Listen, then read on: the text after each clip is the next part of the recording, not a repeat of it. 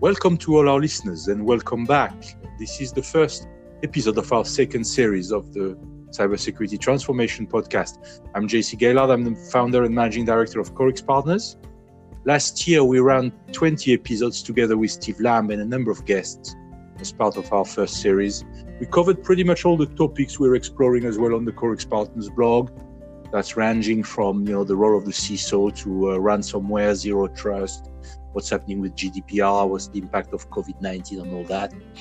In this second series, which is going to span throughout 2021, we are going to bring the topics a bit closer to cybersecurity governance and the themes we've been exploring with our sister think tank, the Security Transformation Research Foundation.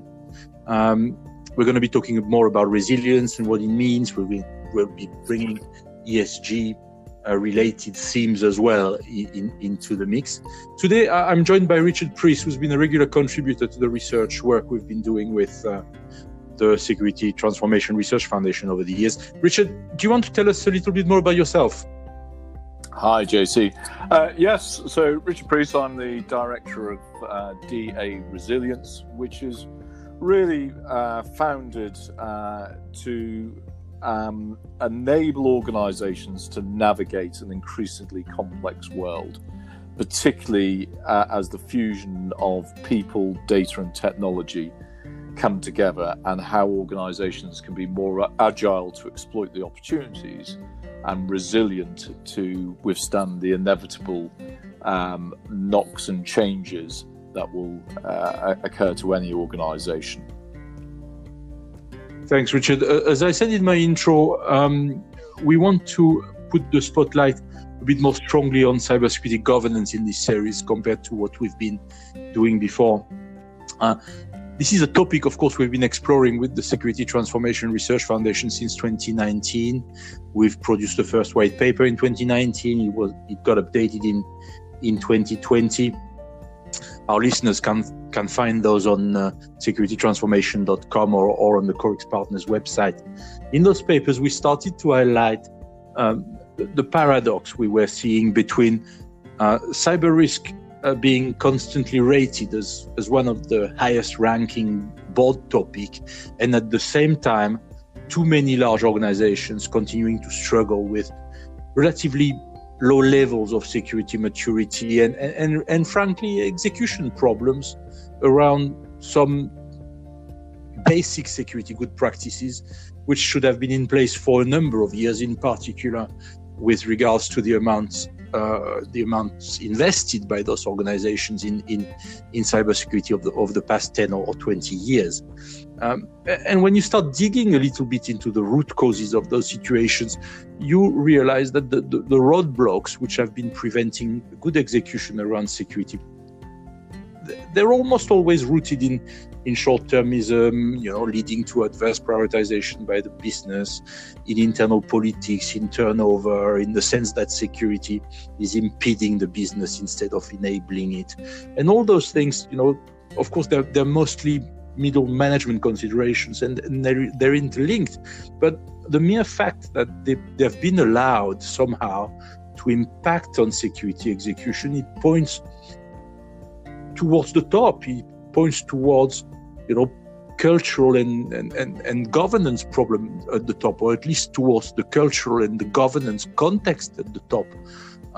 In particular, in situations where, allegedly cybersecurity is a top-ranking board topic, and if you continue digging, frankly, you come to the point where it's hardly surprising, because when you look at the way the cybersecurity conversation has been framed at board level.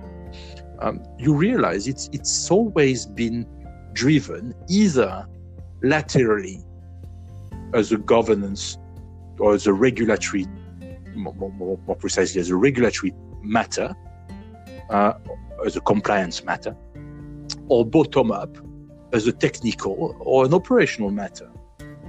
Very, very rarely it has originated as an organic board level conversation. Very rarely it's has ever been engineered as an organic board level conversation, which then, of course, in turn could trigger proper top-down dynamics. We are the board, we see the situation in that way, we want the firm to do this and that. And that's really what I would like to start this conversation and maybe a number of conversations in this series. Richard, I stop now, back to you. Do you see it that way? And what could be done to start framing the conversation around cybersecurity at board level in proper board level terms? Yeah, I would agree with an awful lot of what you said, but perhaps place some nuance on that, JC. And I think the first thing is people have approached cybersecurity often from the wrong perspective. And the first and foremost board concern is for the board to achieve its purpose, to generate the value that the company does. And that value increasingly, as we move from perhaps shareholder capitalism to wider considerations of stakeholder capitalism, is not just financial returns, but also a number of non-financial returns. And of course, that builds into the ESG agenda, and as well as organizational performance. And so from a board perspective, what they're really concerned about is how data, technology, and the innovation to the ways of working and operating models and new products and services, how they are going to achieve those, the purpose and the value and the strategic objectives that the company has. Cybersecurity then becomes an enabler and protector of that, not an immediate challenge. And so it's a case of making sure that boards and executive management have the knowledge and skills, and where necessary, access to the right advice to be able to ask the right questions and to challenge. But at the same time, recognizing that there are fundamentally two different challenges that are being dealt with. The first is most systems that are involved in cybersecurity are what I would describe as complicated. They require high knowledge and skill, but they are broadly bounded in of themselves. And this is what most people in IT and cybersecurity have grown up with, and they are very good at managing these complicated systems. But at board level, they're dealing with the complex. They're dealing with wicked problems. Wicked problems that are almost impossible to solve because they are incomplete, contradictory, and changing requirements. And boards are having to deal with paradoxes. You mentioned earlier the paradox that cybersecurity is nominally at the top of the board agenda, but is struggling to deal with it. Gartner have just released a report that says 40% of boards will probably have a dedicated cybersecurity committee in the next 5 years. You know, this is getting more and more attention, but the challenge is, what is the attention focused on? And the attention at board level is how to join the dots, how to achieve alignment between the necessary trade-offs of security with the ability to innovate, to be faster, better, cheaper, in what they're doing, and to derive new value. And so when having those conversations with boards and executive management, security needs to show how it enables it and protects the business in achieving its strategy, but also being clear where there are trade-offs and where judgment is applied, because there are very few easy answers in this game. So there's some initial thoughts. I don't know what your take maybe on those? Well, I want to go back to the Gartner piece and to the comments you made, the 40% of organizations which will have a board level committee, a cybersecurity committee, board level committee by 2025. Do you think that's the right device from a governance perspective, or is it just a way of once again diluting ownership, pushing it away, making it someone else's problem? Don't you think it would be stronger to have firmly one board member, responsible and accountable across the table, as opposed to delegating it to a committee which will be made of experts? And we've all been involved in those kind of things. We know the way large organizations work.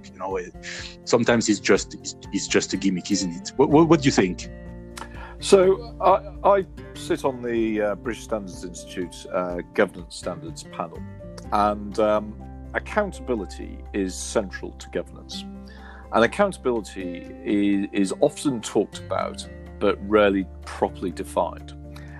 Ultimately, the overall board has the accountability for everything the company does. However, it needs to be able to delegate responsibilities and have clarity of those responsibilities.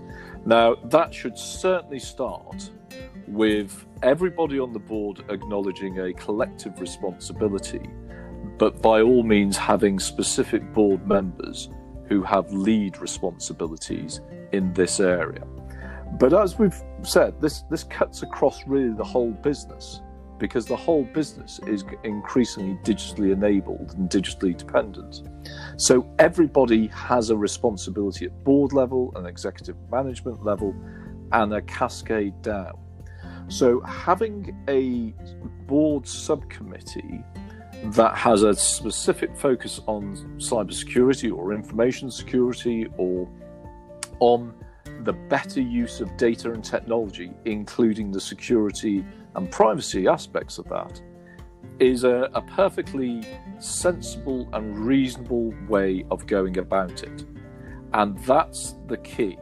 It's what works for your organization going forward, and working out what that should do. But as long as there is clarity about accountability and delegated responsibilities, then that's the foundation for success.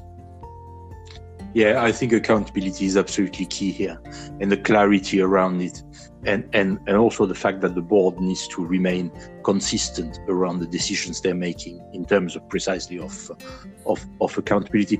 Listen, Richard, we're trying to keep those reasonably short, and I want this to be a little bit of a teaser really for the rest of the series. So I'm going to draw this to a close. Thanks a lot, of course, for your valuable insight on all these matters. We have really starting to touch on on a number of items here which are at the heart of corporate governance, and I really think that it's by getting to that level with senior execs that we will get things to change, by creating that sort of top-down dynamic, which I believe is necessary. I think bottom-up, we've got as far as we can go, I think, in large organizations around cybersecurity. And I also want to go back at some stage to the ESG, the ESG aspect you mentioned before, because that's also an aspect of the white paper I mentioned at the beginning, where we were saying very strongly in 2019. Cybersecurity, privacy are definitely pillars of the S and the G at the very least of any solid ESG strategy, and they need to be embedded in that in that culture from the board down. Do you want to say anything before we come to a close on that? I think there are levels of detail that all need to be explored in one form or another. But when it comes to social responsibility, every organisation that wishes to fulfil a purpose that is beyond just shareholder returns and move to stakeholder responsibility needs to understand the consequences and the impacts of its decisions and activities on society and the environment and within that. And with cyber, you are potentially going to be the vector that causes damage to many other stakeholders. And that is the overwhelming obligation that really arises from taking a board level interest in cybersecurity. Great. Thanks, Richard. Let's leave it here for this week. Many thanks to all our listeners.